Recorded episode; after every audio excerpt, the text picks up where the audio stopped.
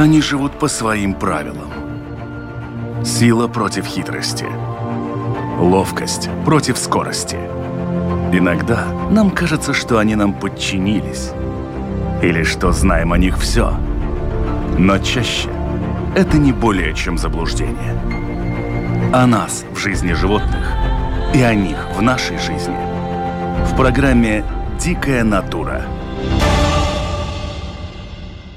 Рысь. Царица наших лесов и кладезь мифов и заблуждений. Неутомимый ходок, ловкий пловец и непревзойденный верхолаз. Именно об этом удивительном хищнике мы и поговорим в этом выпуске программы «Дикая натура». Меня зовут Дмитрий Шандро, и мой собеседник – эстонский зоолог, зоозащитник, кавалер Ордена Белой Звезды Алексей Туровский. Алексей, здравствуйте. Здравствуйте, Дмитрий. Задумываясь о теме нашего сегодняшнего разговора, я вдруг в какой-то момент поймал себя на мысли, что, пожалуй, на каждом континенте, ну или практически на каждом континенте, в каждом уголке планеты Земля должна быть своя царь-кошка. И вот, наверное, в наших краях наш сегодняшний главный герой, это рысь, вот выполняет такого вот местного льва функцию, в общем-то. Ну что же, это очень-очень благородная и моей душе весьма близкая и любезная идея. На каждом континенте должен быть свой царь-кот, своя царь-кошка. Прекрасно сказано, Дмитрий. Но, разумеется, рысь – это самое крупное кошачье животное в наших краях вообще из семейства фелида. Более того, в Эстонии, и, насколько я понимаю, в Латвии тоже, это единственное свободно живущее кошачье животное. И, само собой, дикая европейская кошка давным-давно исчезла из наших краев. Но в Норвегии, говорят, она еще есть, хотя я ее там не встречал. Рысь сравнить со львом при желании, конечно, можно, но весьма условно. Лев – единственное полностью общественное животное в семействе кошачьих, эусоциальное. Другими словами, скажем так, самец льва, если его вытеснит какой-нибудь более молодой и более активный, и больше, так сказать, нравящийся дамам, львицам, которые на самом деле все определяют в прайде львов, самец, вот такой, так сказать, ветеран, обычно погибает от голода. От голода. Он остается одиноким и охотиться не умеет. С рысью ничего такого никогда случиться не может. Рысь – это хищник солитарный, одиночный. И это вовсе не значит, что рысь мало или слабо общительна. Она крайне общительная кошка. И когда у нас в зоопарке, таких случаев было несколько, какой-нибудь молодой самец рыси почему-то оказывается вне пределов своего положенного ему периметра, мы за ним с охотничьими собаками бежать не пытаемся. Нет смысла. Мы идем к комплексу, где у нас рыси. У нас есть такой комплекс, они там прекрасно размножаются, и скромно прячемся за уголок. Самое большее, через 20 минут вот этот самый беглец придет туда. И это железное правило. Рысь идет к рысям. Но почему же не назвать, в кавычки, естественно, возьмем это название, рысь нашим львом? Чудесное животное рысь. Ну вот ряд животных, их ведь на самом деле не так много. Ну, если не считать Древний Египет, где каждая тварька была кем-нибудь божеством и что-нибудь олицетворяла. Но в среднем, допустим, в наших широтах животных, которые являлись такими классическими тотемными, было не очень много. И вот рысь – одно из таких животных. Ей там приписывали и, в общем-то, хорошие взаимоотношения с богиней Фрей, скандинавской, правда, скорее там о других котах шла речь, чем о рысе. Да и греки те же самые, благодаря которым и название, в общем-то, тоже появилось у рыси, говорили, что взгляд рыси способен пронизывать непрозрачные предметы. Совершенно верно.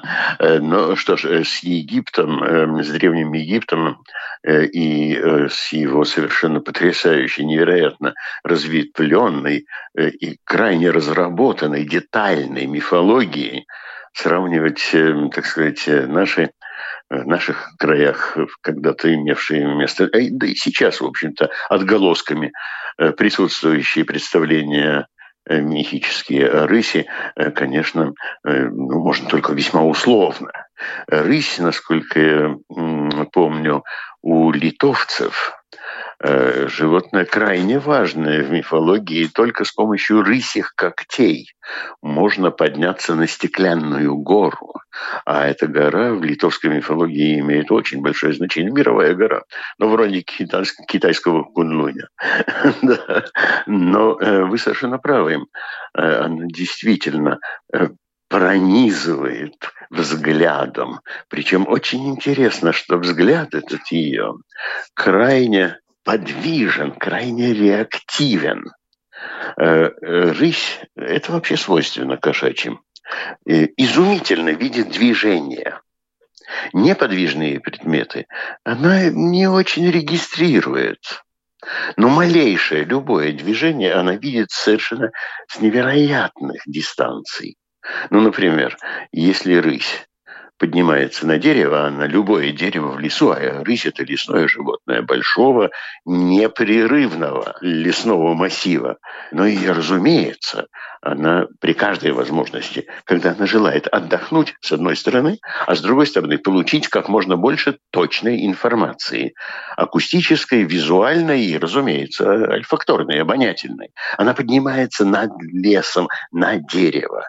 И вот оттуда, с вершины какой-нибудь сосны, она видит летящую птицу, размером с тетива, на расстоянии 5 километров. Но она так видит движение.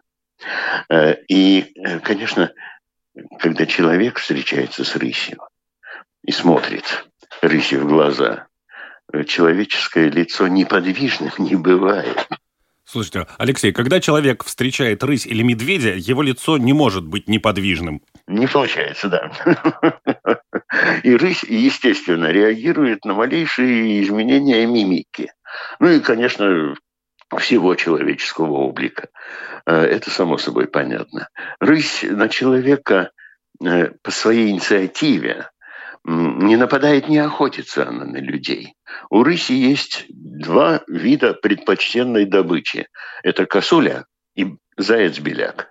Разумеется, как любой нормальный и очень хорошо вооруженный и очень-очень способный во многих отношениях крупный хищник, а рысь – это крупный хищник. Но у нас в наших краях 3 вида крупных хищных млекопитающих – медведь, волк и рысь. Рысь, разумеется, оппортунист, само собой. Но предпочтенные, так сказать, виды добычи – это косуля, которых рысь при возможности, а это почти всегда ей удается, душит. Она должна избегать скандала. Одиночный хищник, территориальный, и территории не такие большие. Разумеется, никакого запаха крови и никакого скандала рыси ни в коем случае не надо. Здесь, наверное, мы можем предположить, что, учитывая, что, в общем-то, у нее конкуренты прямые, условно конкуренты, это медведи и волки, с медведем она не выдержит прямой конфронтации, да и с волками тоже, зачем же тогда шум-то привлекать? С волками она ни в коем случае не выдержит конфронтации, с медведем она не очень конфронтирует, естественно. Медведь, что медведь в летний период, в вегетационный период? Бурый медведь в наших краях по массе примерно на 30% питается муравьями. С медведем рысь, разумеется, не конкурирует сколько-либо активно, сколько-либо остро. Волк – это другое дело. И, разумеется, есть в наших краях и такие животные, как кабаны. И вот если кабаны обнаружат добычу рыси, рысь ничего не может сделать. Но 30-35 килограмм – это очень крупная рысь. А кабан, опытная матка, или, скажем, хряк, 100 с чем-то килограмм, кошмарные клыки, и отваги достаточно на целый отряд рыцарей-крестоносцев, знаете. И броня такая же примерно, как у рыцаря. Самая настоящая броня, действительно. У самцов, во всяком случае, очень серьезная броня. Вы же знаете, имя, очень распространенное в средние века, имя Эберхарт буквально означает «сердце кабана». Он герой. И рыси не нужны никакие неприятности. Значит, душить. И отсюда миф, охотничий миф. Рысь – вампир. Находит охотник только что убитую косулю, а у нее на шее несколько красных точек от клыков рыси. Она еще теплая, эта косуля. И охотники в свое время, да в наше время тоже иногда утверждают, ведь миф – это для мифического сознания единственно правильная история, не правда ли? Правильная интерпретация. И охотники утверждают, что да, рысь заваливает косулю, пьет кровь, бросает и тут же идет убивать следующую. Это полная чепуха, естественно.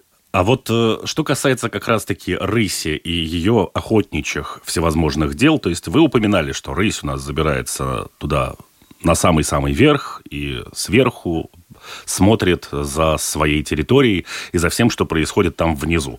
Ну и, в общем-то, очевидно, вот это вот распространенное мнение о том, что примерно оттуда же сверху она и грохается на свою добычу. Да, вот это миф. Это миф, но вы знаете, каждый миф, то есть некоторая интерпретация, объяснение, ну, поведения или, скажем, анатомических подробностей какого-то животного, в которые люди верят. Каждый такой миф строится мифическим сознанием на конкретном зоологическом, ежели угодно, факте. Рысь забирается на дерево мгновенно, но слезает медленно. И спрыгивает она, если она торопится, не больше, чем с высоты сантиметров 70 над каким-то субстратом, какой-то поверхностью. Если ей приходится спрыгнуть с высоты, скажем, 1,5 метра, даже в таком случае, а это не такой высокий прыжок, но прыжок вниз, рыси приходится как минимум секунду, а то и 1,5-2 секунды. А это, при охоте на дикое животное, это колоссальное время на самом деле. Ей приходится рыси стоять неподвижно, восстанавливать мышечный тонус. У рыси слабый плечевой пояс. И очень высокие для кошки ноги, и, следовательно, центр тяжести у нее в спине, почти совсем наверху. То есть, прыгая вниз, ей приземляется рысь, как любая кошка, и, кстати, любая коза, на передние лапы. Ей приходится лапы, ноги расставлять довольно широко. И удар, даже когда она прыгает с 1,5-метровой высоты, удар о землю для ее плечевого пояса слишком сильный. Она должна восстановить тонус. Не равновесие, она кошка. Равновесие у нее все всегда в порядке. Но именно тонус. Поэтому рысь всегда прыгает на первую ступеньку. И если под деревом, на котором рысь, ну вот, отдыхала, получала массу информации действительно и визуальной, кстати, она и слышит залетающего тетерева с расстояния 5 километров над лесом, не внутри густого леса, разумеется, там диффундируют звуки и запахи. Но если мне не изменяет память, то если мы говорим о слухе, то внутри леса порядка 100 метров она слышит, например, зайца, который где-то там шебуршится. Она, может быть, слышит даже и за большее расстояние в лесу, но она не может быть уверена в том, где этот заяц находится и куда он направился. На расстоянии 100 метров она слышит точно. Ведь что же главное? Она же его не видит. 100 метров в лесу, господи боже мой, ничего там не видно за 100 метров. Но она за 100 метров, она слышит зайца или косулю, или кого угодно, нас с вами. И она точно представляет, что происходит. Вопрос вот как раз этого пикирования на свою жертву. Вот я скажу честно, вот по моим ощущениям, даже если мы говорим там о каком-нибудь козленке, косуле и так далее, то это как минимум рога. Не такие, конечно, серьезные, как у оленя, но тем не менее рога. И прыгать сверху вниз на рога я бы не стал. Вы совершенно правы, Дима, кроме одного момента. В плане, так сказать, смертоносного оружия рога коз, не козлов. гораздо более серьезное оружие, чем рога любых оленей, кроме, ну, скажем, тех, у которых генетическая аберрация препятствует формированию отростков. У коз, у самок, у коз, у овец и у очень многих видов овец совершенно великолепные рога. У самок тоже. Причем это действительно парные кинжалы. Есть такое древнее индийское оружие. Парный кинжал-кастет. Вот коз у самок. Это действительно боевое оружие. Совершенно смертоносное. Нанести такими рогами колотую рану, смертельно глубокую, ничего не стоит. А вот рога оленей и рога козлов, закрученные, как у сибирского козерога, это может быть 1,5 метра, так сказать, длина дуги, или, скажем, завернутые, как у баранов. Такими рогами великолепно проводить турнирные поединки, которые ни в коем случае не должны сопровождаться кровопролитием. Дамы уйдут, если кровь приливает, потому что запах крови информирует барсов, волков, всех, что здесь сервировка имеет место. Приходите покушать. Ну вот, но что касается рыси, если ей надо все-таки на землю, а под деревом, на котором она вальяжно проводила время, стоит лось, трактор, ну, скажем, корреспондент газеты какой-нибудь. У меня есть такой знакомый, очень опытный старый репортер, на которого однажды рысь обрушилась таким образом. Ничего страшного с ним не произошло, кроме, разумеется, шока. Вот. Рысь просто использует вот эту возможность, вот этот объект, как ступеньку, как стремяночку. И это тот самый факт, на котором строится миф о том, как рысь охотится. Кстати, все кошки, включая того же леопарда, который, в общем-то, неплохо лазает по деревьям и тоже довольно много времени проводит на ветках, имеют длинные хвосты, а рысь нет. Вопрос очень интересный. Вопрос, так сказать, эволюционистам. И, разумеется, этот вопрос занимал и меня. И продолжает занимать. Это очень интересный вопрос. Ну, конечно, в семействе кошачьих там как минимум 43 вида. Есть еще несколько видов, у которых относительно короткие хвосты. Ну, например, очень короткий хвост у кошки рыболова. Это азиатский, ну, на самом деле, можно сказать, индийский, да, южный кот. Они плавают и ныряют. А и у кошек, и у птиц, и у кого угодно, кто должен под водой, да, на глубине быстро двигаться и маневрировать, хвосты короткие. Но почему же у рыси хвост короткий? Может быть, это тоже связано с тем, что рысь не боится воды, любит воду, преодолевает гигантские пространства, ну, буквально по уши в воде. Очень может быть, но, разумеется, я не хочу спекулировать. Этот вопрос, по крайней мере, для меня открытый. Очень интересный вопрос. Есть такое выражение «бежать рысью». Это связано с рысью? Не думаю. Рысь – неутомимый ходок. И молодые самцы, ну вот ранней весной, скажем, февраль, да, они вполне могут в течение недели, ну, в общем-то, пройти расстояние почти 100 километров. Так, кстати, и получается, когда они начинают в феврале, в начале марта активно перемещаться. Матерые, старые самцы, они особенно не торопятся. Они знают точно, в каком месте, где у них, так сказать, область рандеву, в каком месте, с какими дамами они встретятся. Ну, это солидные мужчины, о чем мы говорим. А вот всякие разные подростки, мальчишки, естественно, у них еще и нет устоявшейся определенной, приватизированной по кошачьим, так сказать, принципам своей территории. Они ходят и посещают самые разные области, где живут самки рыси. И, разумеется, самцы тоже. Они крайне общительны. И вот все это ходьба, не бег. И тогда по снегу, по следам пытаются люди из общества охотников и, естественно, всякие специалисты-лесоводы пытаются подсчитать, сколько же у нас рысей. И одну и ту же рысь иногда регистрируют в 5 лесничествах в течение одной недели. Вот и получается. У нас 3000 рысей.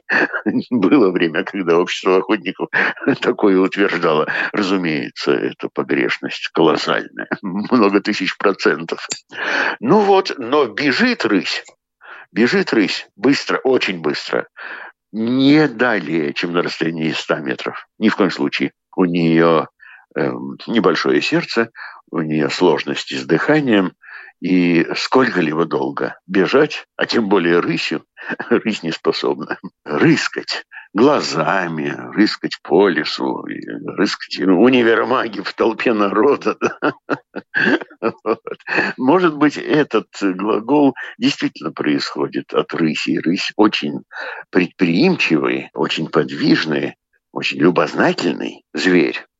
И она может действительно заглянуть к вам во двор, может появляться несколько раз в течение одного месяца в пределах, так сказать, вашего села. Может быть, это все взаимосвязано. Тут надо спросить, скорее всего, надо просить помощи палеолингвистов. Ряд, по крайней мере, зоофотографов, когда мы общались, говорили, что вот рысь – это один из тех видов животных, которых достаточно сложно поймать и увидеть на ее территории. Что она может находиться буквально рядом, но если она не захочет, то ты ее не увидишь. Совершенно справедливо. Кстати, это относится прежде всего к волкам. Волк совершенно, так сказать, зоологически официально фобный вид. Слово «фобия». Нет более осторожного животного в наших лесах, чем волк. И когда вы гуляете в лесу, или собираете грибы, или идете просто через лес, волки, несомненно, вас слышат, обоняют, видят.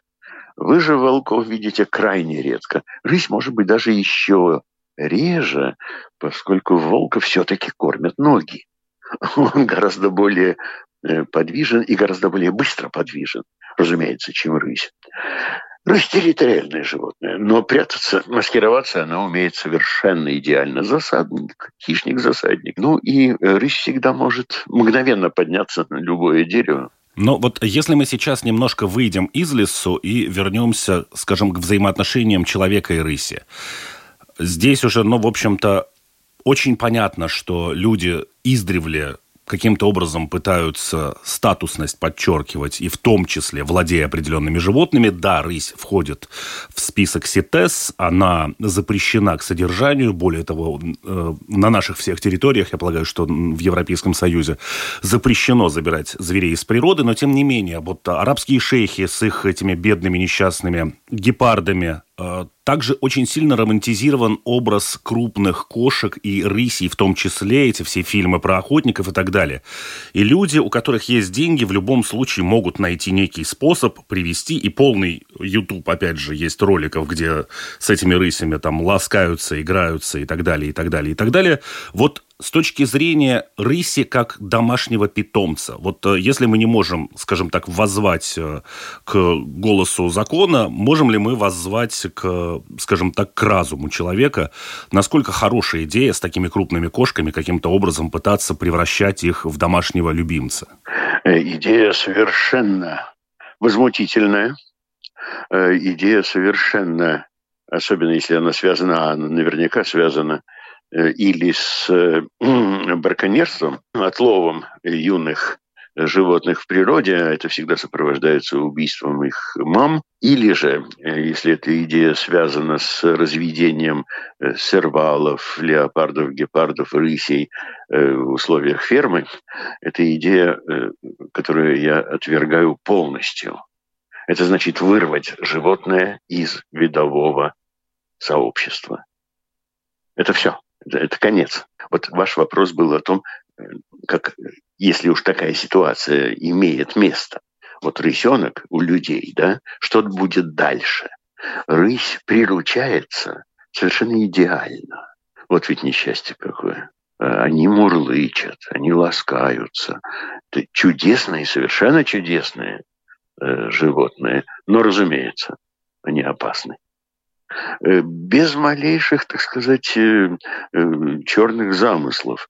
Рысь, ну вот скажем, если она у вас на плече, килограмм 15, молодая рысь, да, и вдруг, скажем, вы повернулись резко, а рыси, естественно, это рефлекторика, надо удержаться, она просто-напросто, ну, так сказать, фиксируется, выпуская когти. А это для вас означает очень серьезную серию ранений.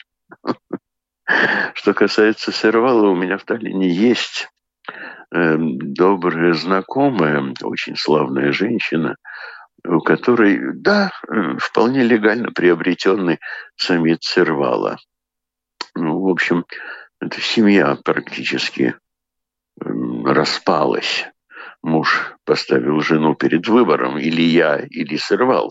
И жена решила в пользу сервала. Хотя шрамов у нее предостаточно. Я не знаю, вот лично я, как человек, который имеет определенное количество, там, в пару десятков лет общения с различными хищниками, у меня складывается впечатление, что на самом деле такие вот классические эталонные хищники, они, в общем, всегда опасны для человека, потому что в случае, когда подобным занимается даже играми, например, там, тигр, рысь, если мы говорим сейчас о рысях, то рысь – это крупная, мощная кошка, но она играет в природе с рысью, которая имеет и такой же защитный арсенал против другой рыси. А человек ничего подобного не имеет. Когда к нему прилетают эти когти, ему нечего противопоставить этим когтям. Совершенно верно. И прежде всего, человеку, даже если он одет в какую-то свою, ну, ежедневную одежду, у него нет возможности противопоставить броню, латы, какие-то вот этим самым когтям и клыкам. У каждой рыси рысья шкура, у волка волчья шкура, у льва львиная грива. Когда самцы льва дерутся всерьез, а эти схватки бывают действительно не на жизнь, не на смерть, то очень часто они в живых-то остаются благодаря тому, что, ну, не прокусить вот такую гриву. Кстати, грива очень плотная, правда, не очень гламурная, не очень длинная. Часто бывает и у самок.